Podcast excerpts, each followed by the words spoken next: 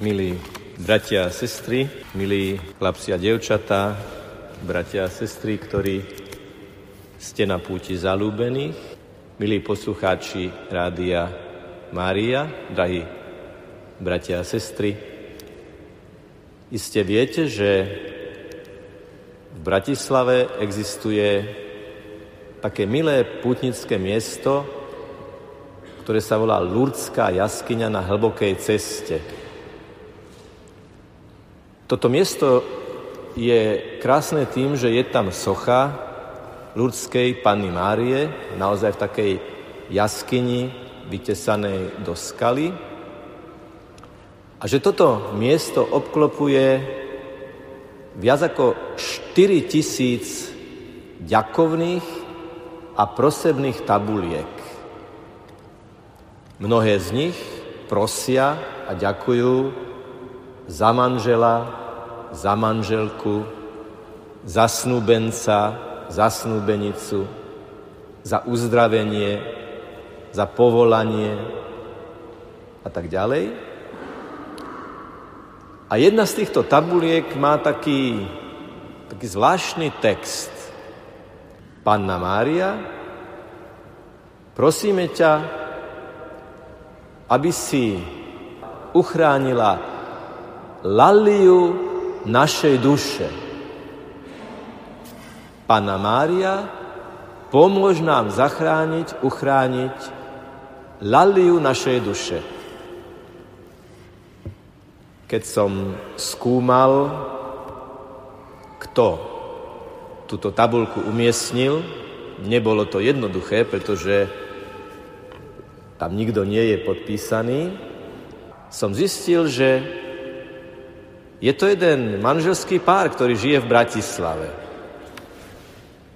ktorí ešte predtým, ako sa zobrali, sa stretávali, keď spolu chodili, randili, ako to dnes hovoríme, tak mali taký rituál.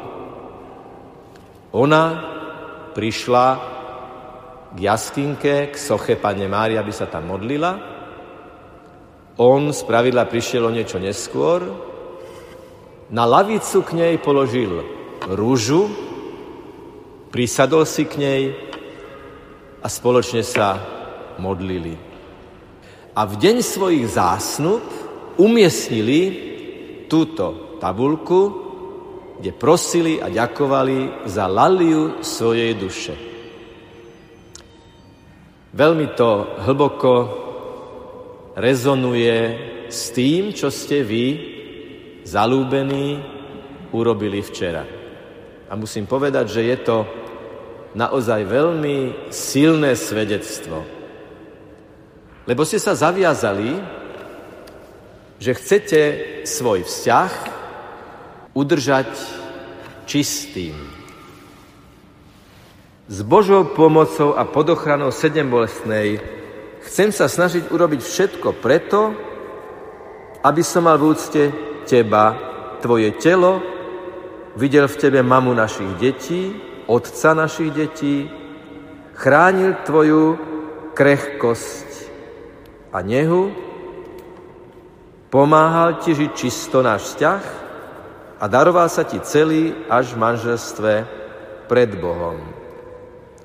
A dievča hovorí chlapcovi, aby som videla v tebe otca našich detí, dodávala ti silu a stála za tebou, pomáhala ti čisto žiť náš vzťah a darovala sa ti celá až manželstve pred Bohom.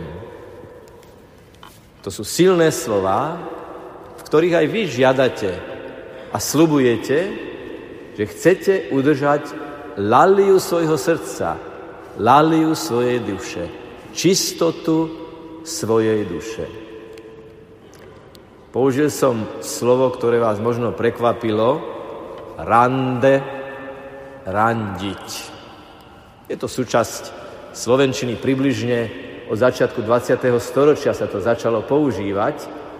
Je to z francúzského slova rendezvous a ono to v podstate neznamená stretnutie, ako by sme si snáď mysleli na prvé počutie, ale dostaviť sa, prísť.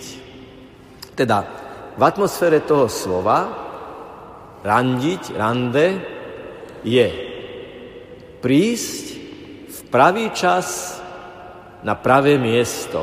Byť tam, v tom čase a na tom mieste, kde mám byť.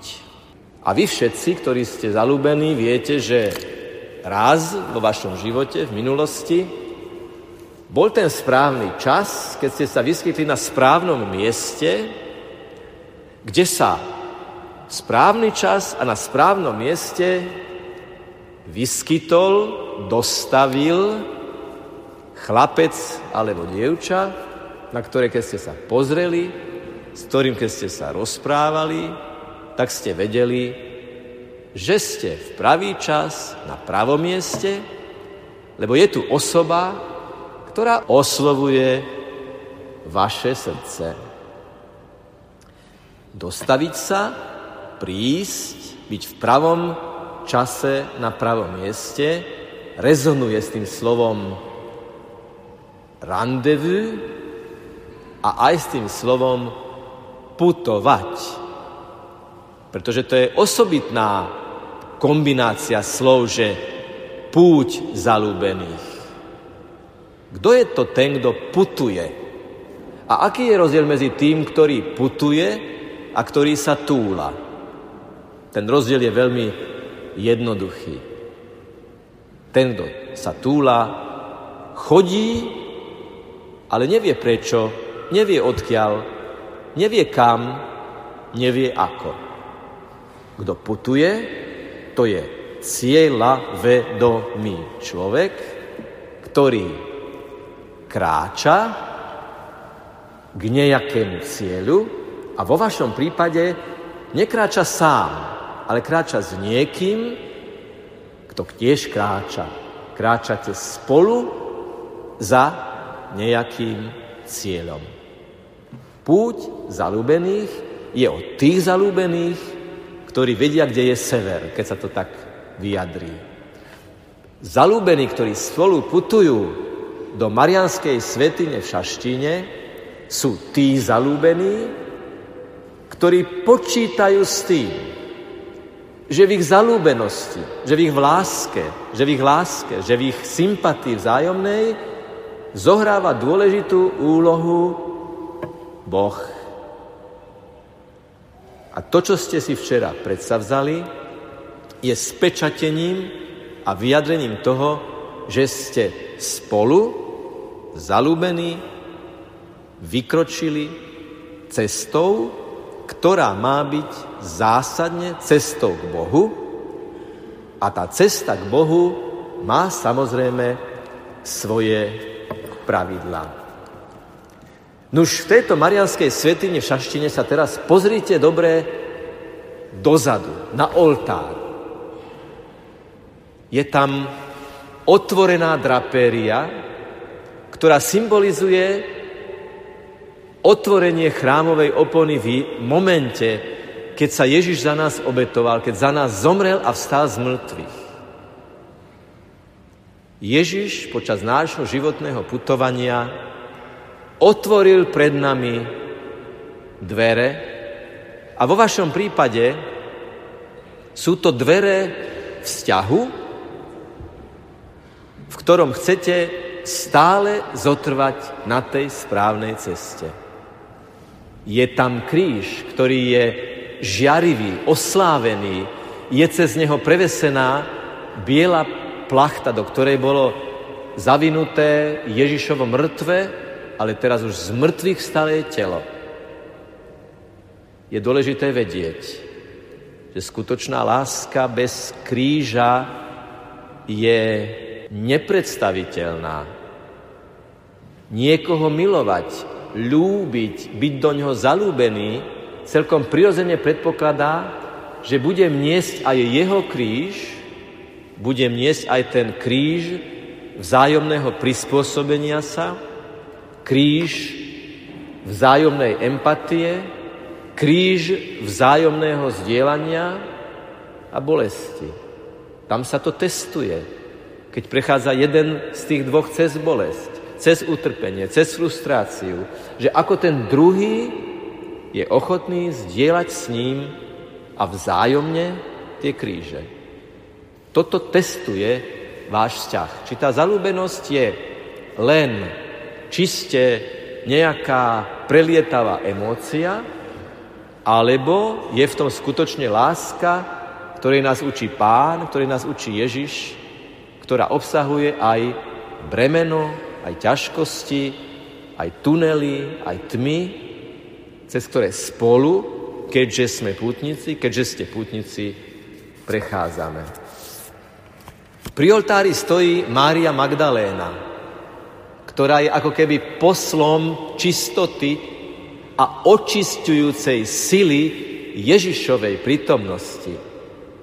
Magdaléna nám hovorí, že Ježiš stal z mŕtvych a ona silu jeho zmrtvých stania zažila v tom, že sa stala čistou, že ju Ježiš očistil.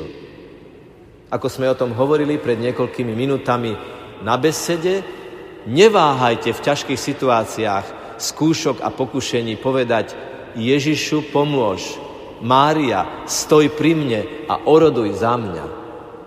Oni dokonale vedia, čo potrebujete aj vo vašom vzťahu, ktorý putuje, ktorý smeruje, ktorý hľadá ciele, ktorý hľadá oporné body. Poslom tejto blízkosti je svätý evangelista Ján, ktorý stojí symetricky tu pri oltári k Márii Magdaléne. Ján bol ten, ktorý bol Ježišovi blízko. On je poslom toho, že my sme sa ho dotýkali, my sme ho poznali, my sme boli v blízkosti a toto zvestujeme. Zvestovať Ježišovu blízko znamená žiť, ako to chce On. A Ježiš viackrát na rôznych miestach povedal, že čistota medzi mužom a ženou je podmienkou vstupu do Božieho kráľovstva. Aj manželská čistota. To, čo hovorí písmo, to, čo hovorí Ježiš, to, čo je dlhodobým biblickým posolstvom, dnes potvrdzujú aj psychológovia a sociológovia. Z nich, a zda najznámejší je profesor Hall, ktorý na základe širokého kontaktu s viac ako 600 ľuďmi, 300, vyše 300 pármi, vykázal aj na základe vedeckých postupov, že ten manželský vzťah, ktorý bol zakladaný v čistote až do manželstva, až do sobáša, po ktorom nasledovala manželská čistota, ten manželský vzťah má šancu vytrvať, byť pevným, byť stabilným dlhodobo. Za niekoľko chvíľ aj vy, zalúbení, pristúpite k Eucharistii. Zdvihneme vám pred očí premenený chlieb a povieme, telo Kristovo. A vy poviete Amen. Ako keby ste to hovorili s pannou Máriou, ktorá tiež, keď sa dozvedela, že príjme do srdca Ježiša, povedala Fiat, nech sa mi stane, pane, ako to ty hovoríš, ako to ty chceš. Tak, milí bratia a sestry, putujúci a zalúbení, príjmite dnes Ježiša, ktorý váš vzťah chce udržať čistým, hlbokým, zrejúcim a smerujúcim vždy po ceste, ktorá vedie k Bohu, ktorá vedie k vzájomnej láske, ktorá nevylučuje kríž, ktorá vedie k láske, ktorá je aj svedectvom pre tento svet. Nelakajte sa, keď niekto bude robiť narážky a písmešné poznámky na vaše predsavzatie. To je len o tom, že niekoho vaše rozhodnutie žiť v čistote, žiť v láske, ktorá nesie aj kríže, provokuje, znepokojuje tých, ktorí túto cestu ešte nenašli. Z najrôznejších dôvodov. My ich nechceme odsúdiť, ale chceme ich pozvať, aby našli krásu lásky, ktorá pozýva Boha do svojho stredu. A toto teraz poďme všetci spraviť aj v nasledujúcom slávení. Nech je pochválený Pán Ježiš Kristus.